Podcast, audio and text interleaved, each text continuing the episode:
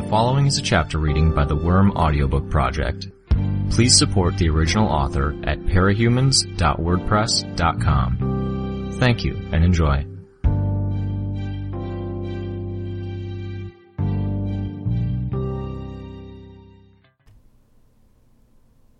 Arc 26, Chapter 1.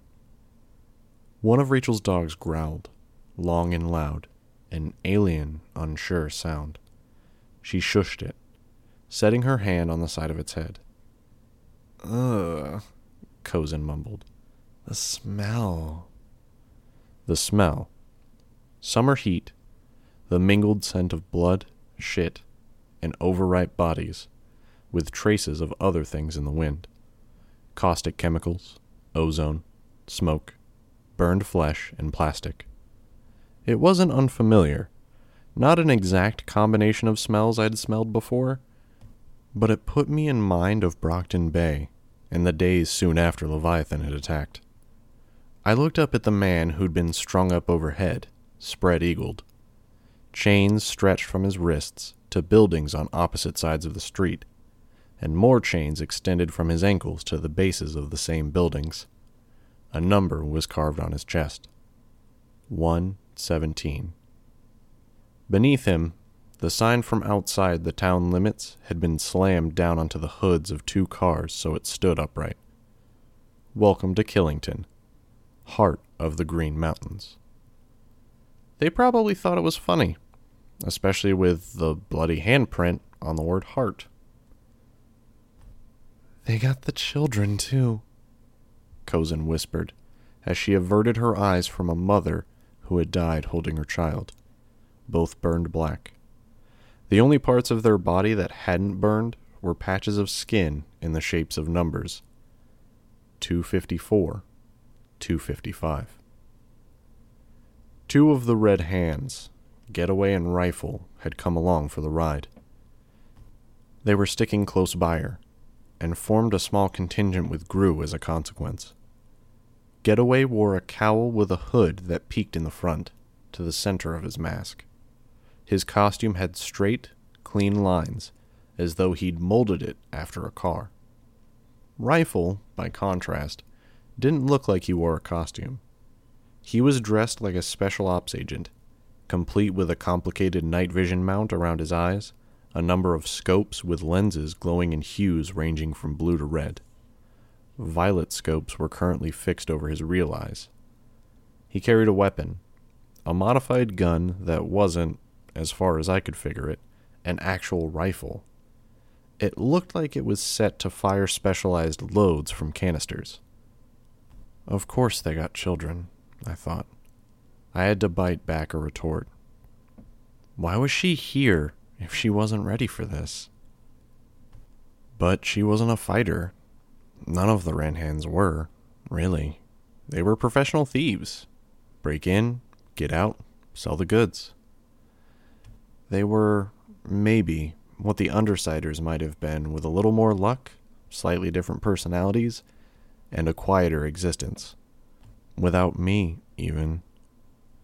The Undersiders had made it for a year and a few months with their original strategy avoiding fights, slipping away, staying off the radar. They would fight when they had to, but they didn't make it a thing. The fact that they didn't have firepower meant they couldn't make it a thing. If anyone got into trouble, it was the dogs. And then I joined. Starting with the bank robbery, I pushed them to switch up tactics, catch the enemy off guard, if I'd never joined, what would have happened? Maybe the bank robbery wouldn't have worked out, and one of them would have been picked off and arrested. Maybe they would have taken a different direction with the robbery. Bakuda might have killed them. Coil might have pushed them to be more aggressive as he scaled up his plans. Or they could have found a way, could have continued going the way they did, less violent in general some good, some bad. Rachel might never have reached the point she was at now. Grue wouldn't necessarily have gone through what he did. Regent might be alive. I glanced again at Cozen, saw her looking at me in turn, catching me looking, really. What? she asked. You don't need to be here. You'll be happier in the long run if you aren't. Nothing, I responded. She looked annoyed, but she didn't say anything. There was a kind of art to the setup. No doubt at all that it was a display, a showpiece. Trails of blood, ash, and other substances marked where bodies had been moved. They were spaced out just enough that we would run into a fresh one just as we left the last behind. I might have missed it if not for my swarm sense. The bodies were placed at positions high and low, the methods of death differing here and there, but there was a pattern to their distribution. The kind of pattern that might become clear if one were to set up a map and note the location of each body on it. A spiral. I pointed the way to the central point of the spiral. I could see a plume of smoke in that general direction. Not the middle of Killington. Skewed, off center. Weaver, report. Revel's voice. I'm here, I responded. I kept a finger at my ear to make it clear that I wasn't talking to myself. Killington? Yes. Progress is slow. I'm sweeping the area for traps and potential ambush and I'm marking a path to travel for when the others get here. We saw the two traps at the outset. There are more confirmed? Yeah. I'm not touching anything. Pass on word that any capes entering the area should be hands off. I activated one, and it was only a decoy, a prelude to a gas attack. One of Bonesaw's, I think. Grue warded it off. No casualties. I'll make doubly sure to pass on word about the traps and about the route you've cleared. I would have warned them anyways. The initial casualties were enough, with the helicopter and first responders. Give me a second. I led the way as our group rounded a corner and saw the smoldering wreckage of the helicopter, smoke still streaming skyward. The collision apparently hadn't been enough to topple the corpse that stood upright in the middle of the intersection desiccated. A number was drawn on the mummy's chest in blood. Number 36. I could make out a tripwire strung between him and another corpse, a woman. She had apparently been shot execution style, propped upright on her knees. A number, again, had been drawn out in the midst of the blood splatter from the original wound. Number 265. The tripwire was almost obvious, coated in congealed blood. Red string, I thought. In Japanese superstition, it was the string that bound lovers. The pieces suggested crimson and winter.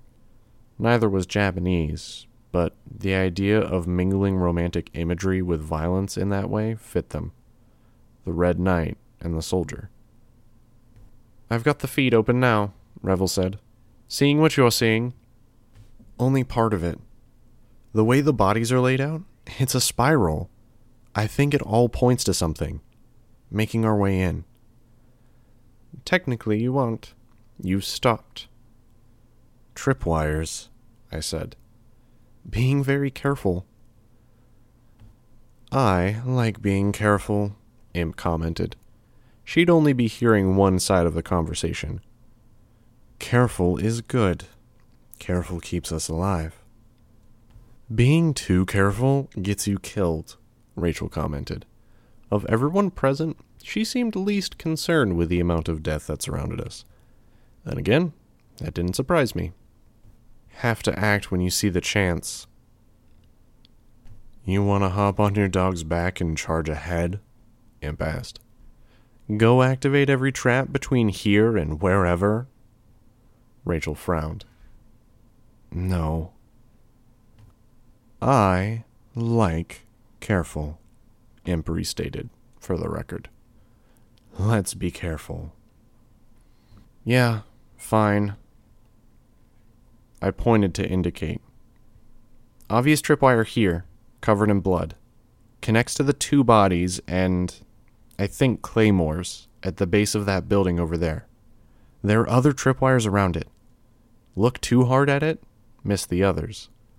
I think there's a pressure plate too. I'm not sure what to call that.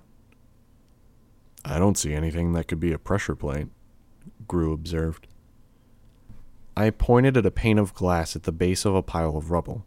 It was broken, with a narrow thread of wood still attached along the one edge that was straight and unbroken. Maybe. Kind of hard to believe, he said. Because we could see through it? Yeah. But it was situated beside a pile of rubble, and the balance of the glass with the surrounding brick and concrete seemed too convenient. Was there something attached to the edge of the glass where we couldn't see? If the glass was broken, would the wood weigh the remaining fragment down and pull something? Let's play it safe. We avoid the tripwires, we avoid the glass. Whatever you say. I'm all for playing it safe, he responded. I led the way around the trap. I left a trail of dead bugs behind us as we made our way to the center, murdering them with larger bugs and mashing them into the ground. A path. I wondered about Grue. Couldn't read his expression. Couldn't note his tone either. Was he thinking about the same thing I was thinking? We'd already fallen for one trap. Not here, but back in Brockton Bay. Back then, when he'd had his second trigger event. It had been the nine, back then. And though he wasn't giving me any clues there was something wrong, he wasn't indicating that he was his old self, from back in the good old days. I suspected he hadn't fully bounced back, even after all this time. Might never. We circled around eight teenage girls, sitting in a circle, crowns of splintered wood nailed through their skulls. One had fallen over in response to the wind, but the others were still upright, propped up with wooden planks nailed to their spines. Less blood than the head wounds, I noted. Some pre death, others post. The numbers were on the pieces of wood, registration numbers or something from the crate that had been smashed for materials. One, two, three, four, five, six, seven, nine. I looked up. Number eight sat on the bulb of a streetlight, a long dress blowing in the wind, directly above the circle. Her crown was the tallest, and for her to be so rigid, there had to be a whole assortment of planks nailed to her. Nine kings, I said. A woman king? Imp asked. She's the victim, I said. The killer is her husband, for a lack of a better word. They've resurrected all of the old members, cloned them, Revel said. Clones, I mused, agreeing. My suspicions were confirmed, and I wasn't surprised. I'd hoped for different, but the reality of what we faced had been hinted at early on, when it had been revealed that the Nine had hit a tinkerer's laboratory and made off with materials that could be used to mass produce life forms. King, the leader, the founder of the group. Were the numbers and in order corresponding to when they had joined then? Would the second member of the nine be 10 through 18? I've got a live one, Imp called out, interrupting my thoughts. Kind of alive. I turned to look. A fat man was shifting in a restless way, his chest rising and falling quickly in unsteady movements. One arm jerked. Leave him, I said. Don't touch. He could be a witness, Rifle said. Or a trap, I responded. I doubt he's in a state to fill us in on anything. We'll move on, wait for heroes to follow the path I'm marking. They'll handle medical care for the wounded. That's fucked up, Rifle said. We could at least put him out of his misery then. I'm not willing to get close enough to check, I said. And I'm not willing for you to get close either. I. Parian started. Then she stopped. The fat man deflated in an instant as a small collection of what looked like trilobites found their way out of his rear end. Slick with gore, they darted forward a short distance on their hundreds of little legs, then turned our way, bristling with spines. Tails trailed behind each of them, twice as long as the foot long creatures, narrow, with stingers on the ends. I could hear a hissing, but I wasn't sure if it was from the creatures or the way the spines rubbed against one another. Oh, God, she said. She took a step back, with Foil stepping forward as if to defend her. Breed's power, I said. They're mostly harmless, for now. For now? Rifle asked. I watched as they made their way up the side of a building to a corpse that was hung there. The corpse had been cut into sections, the arms and legs each severed at the joints and reconnected with lengths of chain. Breed's creatures found their way into the body through the holes of the neck, mouth, and rear end. It jerked a little as they worked bodies the size of footballs into apertures only a fraction of that size, then went still. For now, I answered Rifle. They start off the size of a lemon, lurk in spots where they can get access to orifices or sites of injury, or, like you see here, corpses. Inside beer bottles, in toilet bowls, bed covers, on the underside of kitchen tables, even inside food. Then they burrow inside, wait until the target is still and quiet for an hour or two, paralyze the target, and emit pheromones to call others of their kind to them. They devour the target from the inside out, molt once or twice as they digest the fats and proteins they ate, then find a new target. It's a process that takes a week or two weeks, depending on the availability of food sources. I could see Getaway shift position, folding his hands behind his back, as if he could shield his rear end. His mouth had shut into a firm line. His nose was still unprotected, I noted. Even Rachel seemed a little concerned. She glanced at her dog. They aren't a danger to us, I said. Probably. They choose easier targets over harder ones, and there are enough corpses around here that we aren't worth the trouble. What we should worry about is the later stages. When they're about the size of a full grown human being, they'll do two or three major molts with big physical changes, gaining some natural weapons, including a pellet spit that kind of acts like a shotgun blast with fragments that dissolve into flesh melting acid. Um, Rifle said. You know this how? Imp asked. Read his file, I answered. Shouldn't we kill them before they get big? Foil asked. Not worth the time it would take to track them down, I said. We don't have any strong offensive powers. They're durable against stuff like conventional ammunition and physical blows, and he generally produces about 9 or 10 per day. That was 10, Getaway said. Even assuming it's only been one day since Breed woke up, I said, the scenes they've left behind suggest there are nine clones of each copy of the nine, going by the numbers. Twenty nine copies at least, Revel said. Twenty nine copies, I said. 250 plus members of the Nine currently active. Nine breeds among them. Meaning there are probably nine other clusters around here taking advantage of abundant food. Breeds creatures. Can you control them? This from Revel, taking advantage of the stunned silence. I glanced up at the body the things had invaded. I tailored my response so both Revel and the Undersiders could make sense of it. I can't control those things, and I can't sense them either. A shame. That would simplify things just a little. It would. I wouldn't have minded the firepower either, even with their particular diet.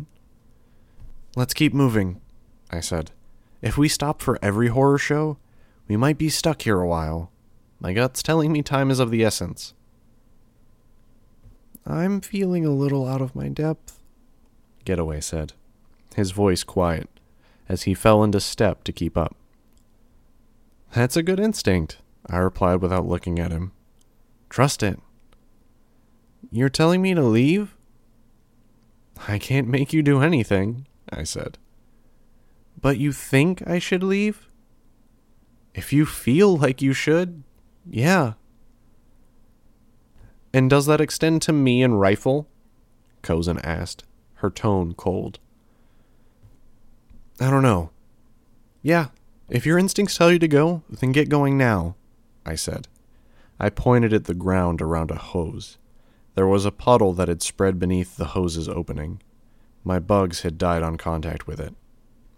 Acid, not water. Don't walk in it. Rachel, watch your dogs.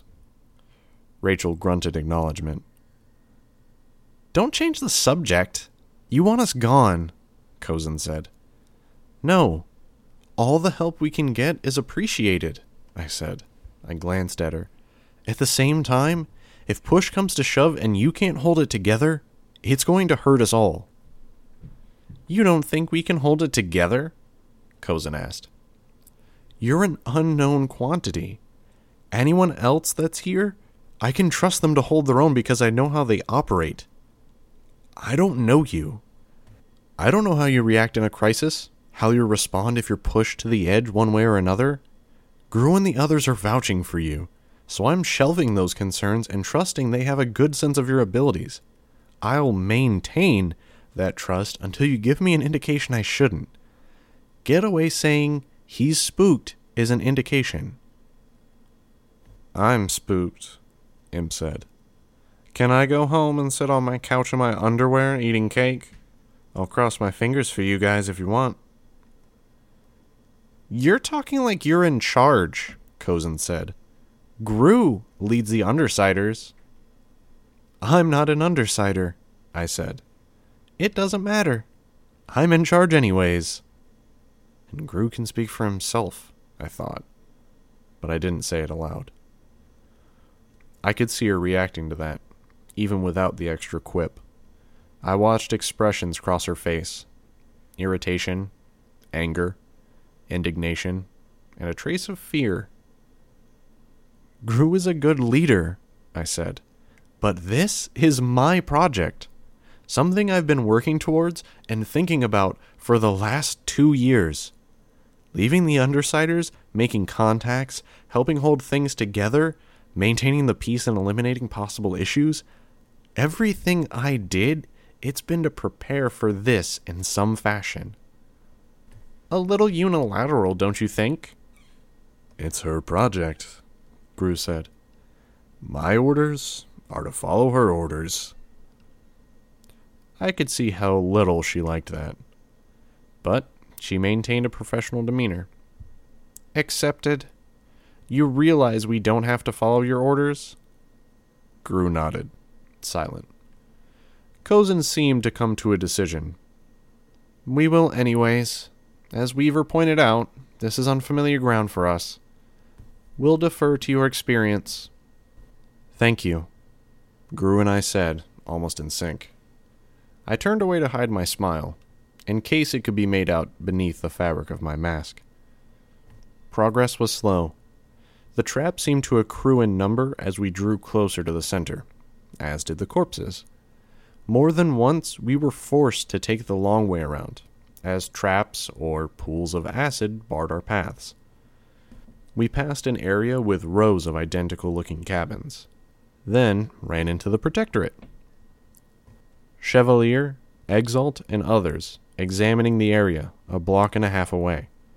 I got their attention, then pointed in the direction we were headed. It wasn't much more effort to mark out traps around them as well. I made sure to mark each with a cluster of bugs, and bug letters spelling out the nature of the danger less trouble to move in parallel directions than reunite. The center of the spiral wasn't the center of the town in a geographic sense, but in a sense of where the town's heart and focus were. We closed in on the front steps of what looked to be a town hall. Empty ski racks stood to our right, two draped with corpses that had been flung and broken over them. By the time we were halfway through the plaza, navigating a maze where we tried to find a path that didn't force us to tread on potential traps or corpses. Tecton and the others had caught up, reaching the edge of the area. Thoughts? Revel asked. Before you reach the center of the display? He wanted to present this for effect, I said. That's why he set up the pyrotechnical stuff to blow any aircraft out of the sky. The traps are to force us to take our time, force us to savor it. Savor? Grue asked. Everything Jack does is for effect. The same way a dog sort of raises its hackles to look bigger, tougher, or the way we used our reputation to seem more unstoppable than we were. Jack keys his actions for psychological effect. All of this is to scare, to drive us to hesitate when it comes to confronting him, push us to think of ways to avoid dealing with him instead of ways to catch up to him and beat his face in. Or, conversely, some personality types might get pushed to be reckless, to deal with him so he couldn't bother them anymore. I glanced at Rachel as I said that last bit. She'd instructed her dogs to stay so they wouldn't trip any of the traps in our way. I made my way over a hump of bodies. The members of the nine who'd spilled acid all over the place had melted nine police officers and left them in a heap. Crawler? Only one that fit. Our destination was the kind of spot, like a courthouse's steps, where someone could give a speech. There were two objects covered in tarps a man who was in a reclining position at the far end of the stairs, and ten dead bodies arrayed in a star shape, limbs bent to mark the direction of the spiral. I checked under the tarps, then bit my lip. I turned around and gave Golem instructions as he made his way past the traps. He created platforms to step over to serve as a shortcut. Grace, Tecton, Wanton, and Cuff hung back, looking grim. They were joined by Chevalier and the others. Golem joined me at the top of the stairs. How's your headspace? I asked. Terrified. In a way that's going to impact our job here? No, no. You told me what to expect. Kind of. I didn't imagine this. I shook my head. No. There was a voice from beneath the other tarp, a strangled scream. What was that? A recording. I lied. Then I elaborated. It's a trap. Two tarps. Have to guess the right one. Guess the wrong one, and you blow up. This one? Move the tarp. He hesitated. Trust me, I said, even as I lie for everyone's benefit. Rachel and Golem worked together to move the tarp aside. A television. The tape's already in the machine. You can hit play to start it. The man sitting at the edge of the stairs said. Wait, Weaver, stop. Who was that? Revel asked. Who? I asked. What do you mean? Look to your right. I did. The other tarp. More corpses. The man who was now standing at the edge of the stairs, the little crenellation at the top of the stairs railing, then beyond that, cabins, restaurants, hotels and motels, the rest of the town, and mountains in the background. Not sure I get what you're saying, I said. What's wrong? Grue asked. I don't know. I'm getting communications from Revel, and she's acting funny. Here, the man said. Let me get that for you. The others stepped out of the way as he approached me, Golem, and the television set. He reached for the play button. I caught his wrist. He's dangerous, Revel said. I beg your pardon? the man asked. Attack. Attack? I shook my head a little, releasing the man's wrist. I appreciate the offer, sir, but let's be safe and make sure this isn't a trap. Can't argue with that, he said, smiling. This is what hell is like, Revel said. Listen to me. Tattletale? Are you there? I asked. I am. Tattletale? Revel asked. Damn all of you, it doesn't matter. Listen, Taylor, Master and Stranger protocols are in effect. Your perceptions are altered. Understand? I felt my heart quicken a little at that. I understand. There is a person to your right, not a teammate, former or current. I need you to kill that person. Don't ask why. Don't think too much about it. Draw your knife. I drew my knife. Look, I'll tell you who to attack. I glanced to my right, my eyes falling on Rachel. It was a bit presumptuous to say she wasn't a teammate, not a team player, but she'd done her share. No, to her right. I looked past the man and set my eyes on Golem. I'm more inclined to think you're a voice in my head that's fucking with me than to suspect Golem's up to something, but. Oh, hell, Revel said. I got this. Taylor, do me a favor. Give the order to go dark. Go dark, I said. To my left, Grue surrounded himself in thick darkness. Nothing happened. It didn't work. Wait. A spray of blood leaped from the man's throat. We each stepped away, and I hurried forward to stop Rachel from backing into the other tarp. We watched in stunned silence as blood poured from the wound. Hey, a female voice said, do me a favor. Let me know if there are any traps at the bottom of the stairs. Who? Golem started. Just tell me. Acid, I said, raising my knife so I could defend myself if I had to. Imp appeared as she booted the bleeding man in the small of the back. He rolled down the stairs, leaving spatters and sprays of blood as he made his way down, and then collapsed in a pile of bodies. He started screaming, a gurgling sound. I could see Chevalier and the others staring in shock, adopting fighting stances, unsure of how to proceed. It looked like Chevalier was talking to someone, gesturing with his free hand. Was it Revel on the comms? My shtick, Imp spat the words at the dying man. I could mark the moment he died because the blanks in my perception began to fill in. Nice guy, I thought.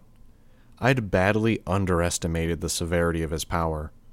I'd known he would be in their roster, had kept it in mind throughout, even told myself to be ready for him, and then the moment we ran into him, well, he was another face in the crowd. The connection wasn't possible. I watched as the acid ate away at him, burns creeping upward and spreading across his flesh, bubbling as it reached the cartilage of his nose and ears. Thank you, Tattletale, Revel said. All good. I think I can tolerate your presence on this channel for the moment, provided you don't cause any trouble that makes me regret it. I'd do that anyways, so one more trap down, Keep in mind, there are eight more of him. What was he going to do? Golem asked. Probably ask you all to stand there and stay still while he murdered each of you in turn, Tattletale said. Oh. Tattletale?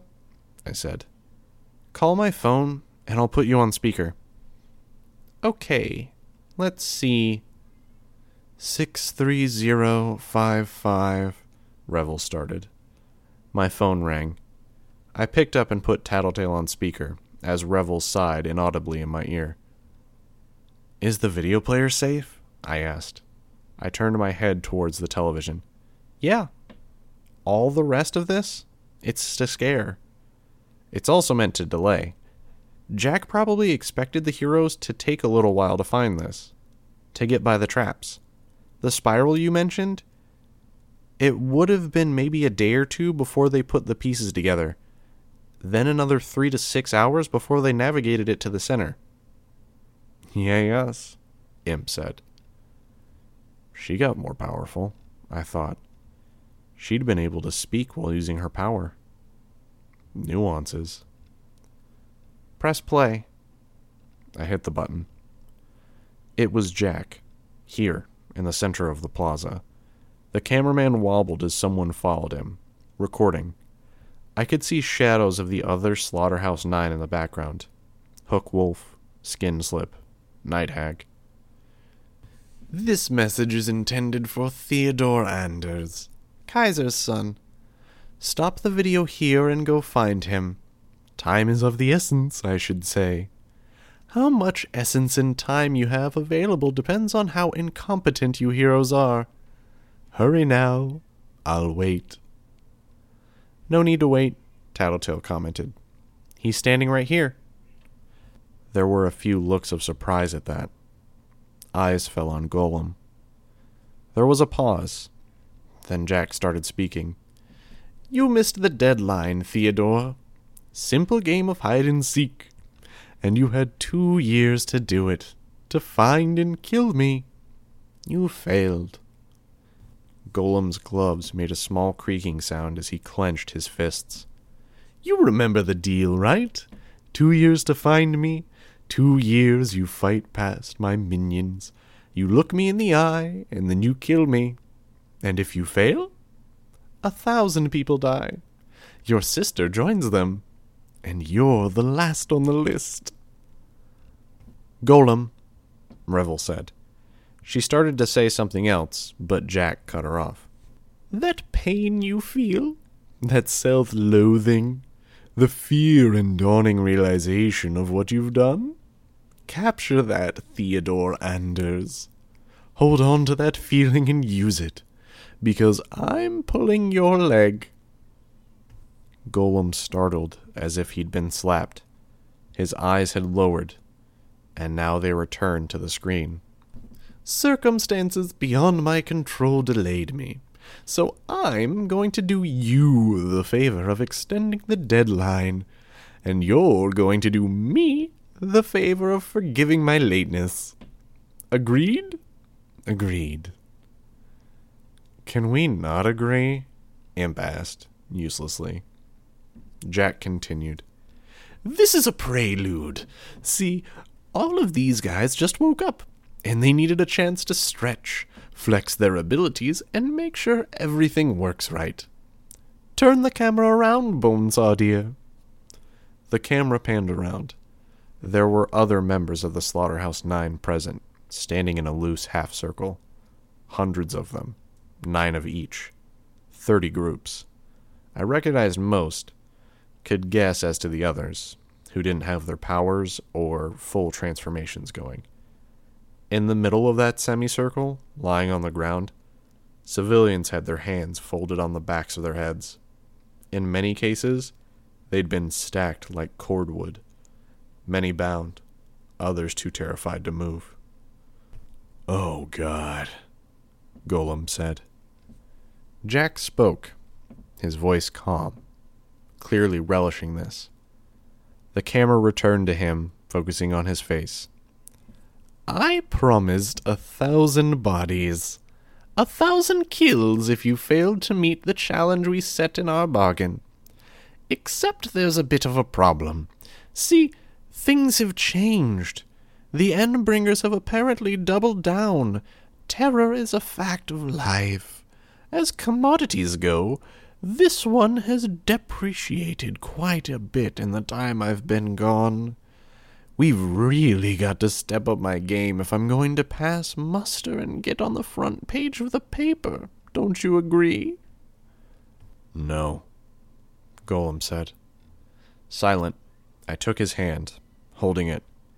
My eyes didn't leave the screen as I studied it for details, matching members of the Slaughterhouse Nine to the files I'd studied in recent months. Now, I'm still a man of my word, Jack said. The original deal stands, of course.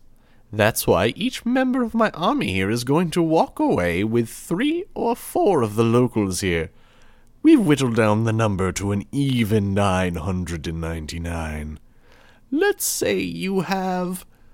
Hmm. Until the 24th? Five days? We watched in silence. What's the rub? The trick? If you fail to kill me, I disband the Nine. What? Imp asked. What? I frowned. Not what I expected. That's not an enticement to leave me alive.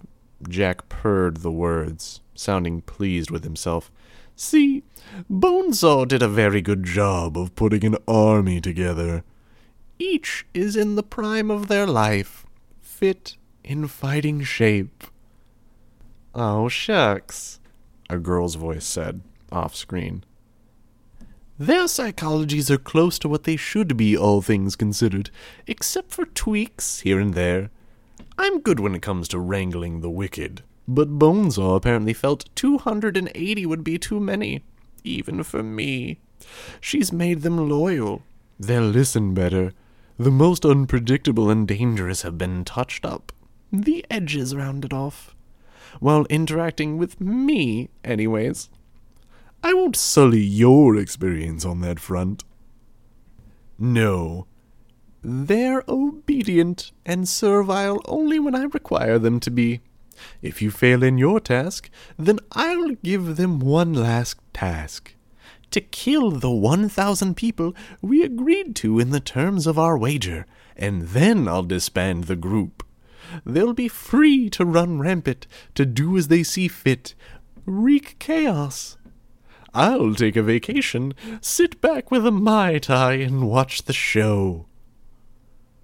Fuck me, Tattletale said. Fuck, I echoed her, agreeing. Golem, for his part, had gone stone still. I'll be leaving members of the Slaughterhouse Nine behind at regular intervals as I beat a not so hasty retreat. Your choice if you deal with them or leave them be. But if I get one report that you're getting help, one report that you're using others as a crutch, then that's it. Order goes out. Hostages die. Nine go off the leash, and you get to watch the body count rise. Five days, Theodore. Noon on the 24th. I'll be looking forward to meeting you. The video cut out. Tattletale? I asked. Already on it. Words going out to all the major players. I noted Chevalier's approach. He had used Golem's platform to reach the base of the stairs, stepping around Nice Guy. Major players? Grue asked. Everyone Tattletale's been meeting with, I said. I heard through the feed, Chevalier said. The restrictions stand. The restrictions stand, I agreed. I explained for the benefit of the others. We treat this as a Simurgh situation. Control feedback, control exposure. Anyone and everyone that potentially comes into contact with Jack could be a factor in Dinah's end of the world scenario. Powerful individuals are especially important in this. The more powerful they are, the more important it is to minimize or prevent contact. Um, I probably sound dumb as I ask this, Imp said, raising a hand as if she were asking a question in class. But what about the nearly 300 lunatic psycho people with crazy powers that he's threatening to unleash on the world? We'll deal with them, I said. With your okay, Chevalier? He fell silent. Chevalier, I thought. Yes. You proposed your strike squad. You've shown their ability to deal with different situations. Fine. But I'm assigning two tertiary squads to you Chicago and Brockton Bay teams. I was going to say. They're teams I'm familiar with, I said. Please. He fell silent again. Work with me here. If we're all standing at the end, I'm yours. Whatever you want to use me for. However, it doesn't matter. If this blows over and the end of the world doesn't happen like some think it won't, then the deal stands. I'll get in contact with Miss Militia in Crucible. If it's all right, can we have Clockblocker take control of the wards for this excursion? Whatever you need, Chevalier said. You realize we're pinning a lot on you. On Golem more than me, I said. We're going to cheat our way through this, bend every rule, but it all hinges on Golem being able to hold his own. Jack's going to try to set Golem up with a long chain of lose lose scenarios, Tattletale said. Force him to either let the innocents die and maintain the chase, or let Jack pull away. We already got one big advantage by getting to this tape as fast as we did. Let's not show our hand. Dragon's on the line. We've got Dragon's teeth and Azazel models moving to the front. Close in the net, then act decisively, I said. Coordinated strikes. If the Thanda are willing, a meteor strike in the right time and place could do wonders. There were nods of agreement from around the group. Golem turned around and walked away. Golem, I said. He was already halfway down the stairs. He used the panels at his waist to form an even footpath, with hands turned at right angles, position where he could put his feet on them. Golem! I called out. I handed my phone to Grue, then hurried after him. He stopped as he set his foot on the first outstretched hand of pavement, but he didn't turn around. His voice was low, barely a whisper. Stop, Taylor. Leave me alone. Please. You're running? I'm. No. I'm definitely in. I have to be, don't I? But. But this is a lot to take in.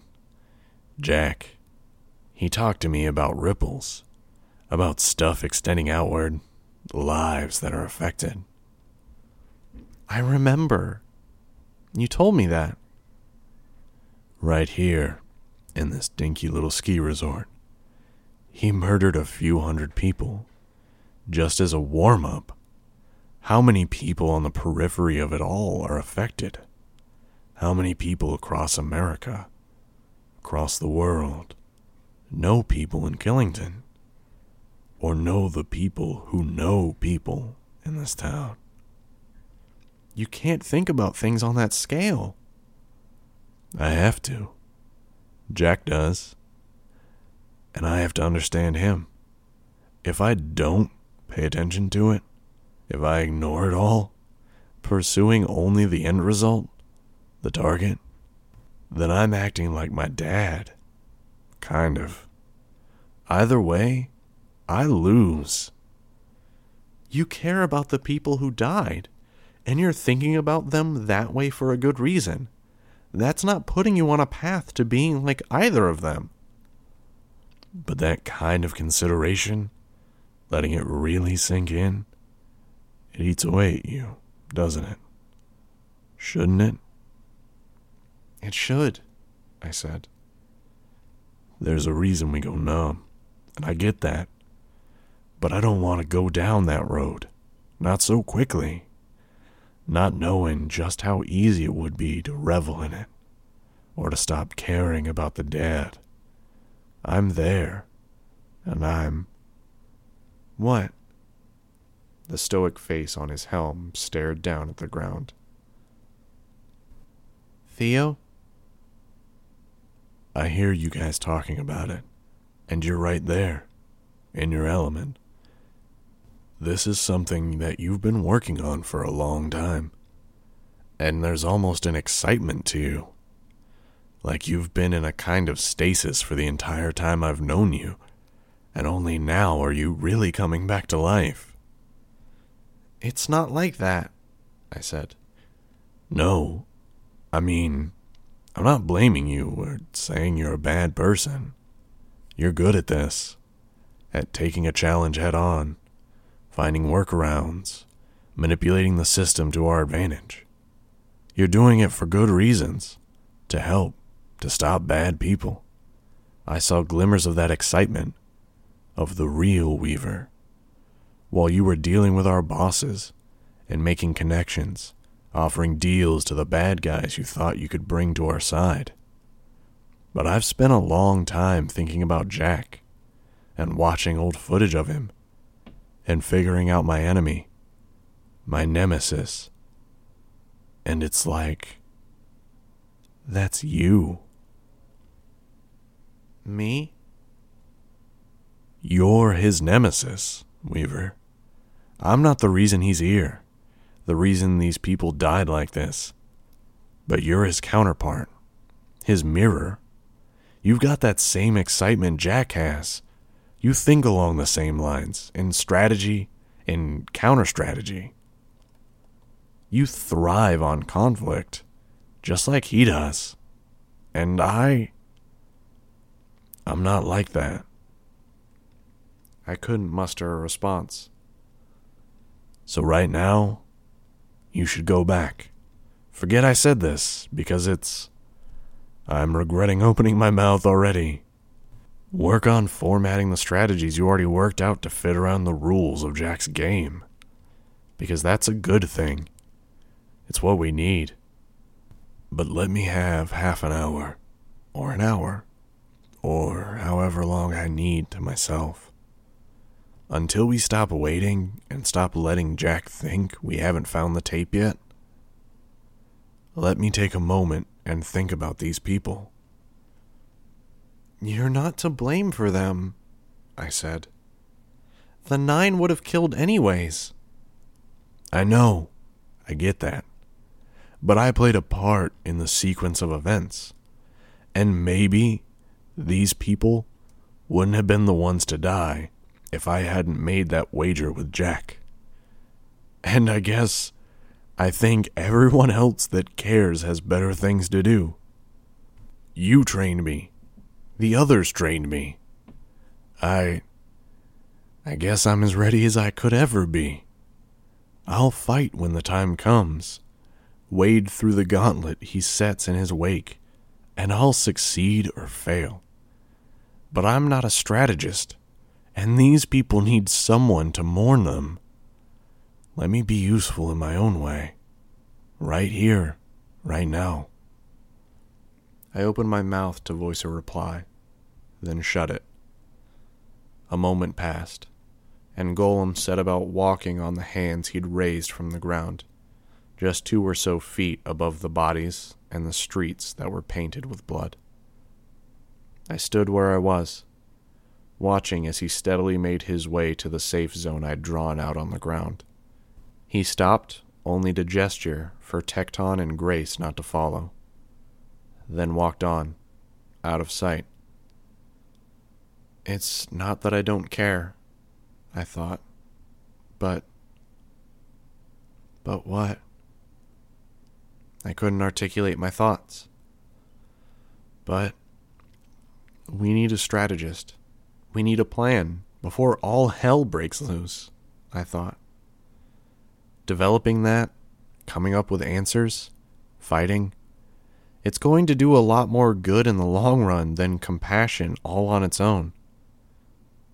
I looked down at Nice Guy at the foot of the stairs, a fleshy mess that was slowly dissolving into the acid pile, which only spread and served as more acid to melt flesh. I realized I was still holding my knife from the time of the brief skirmish. I sheathed it. Then, I did as Golem had told me to. I pushed him, the dead, the maimed, and the lost out of mind, and turned back to the core group to offer my services, to coordinate and administrate.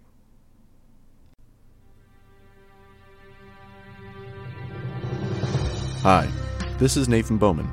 You just finished listening to a chapter from Arc 26, Sting, from the web serial Worm by J.C. McCrae. This production is brought to you by the Worm Audiobook Project. If you would like to know more about us or to volunteer your own services, please check us out at audioworm.rein-online.org. You can download or listen to every chapter directly from our site or you can find us on iTunes or any podcast app under Worm Audiobook. Thank you for listening.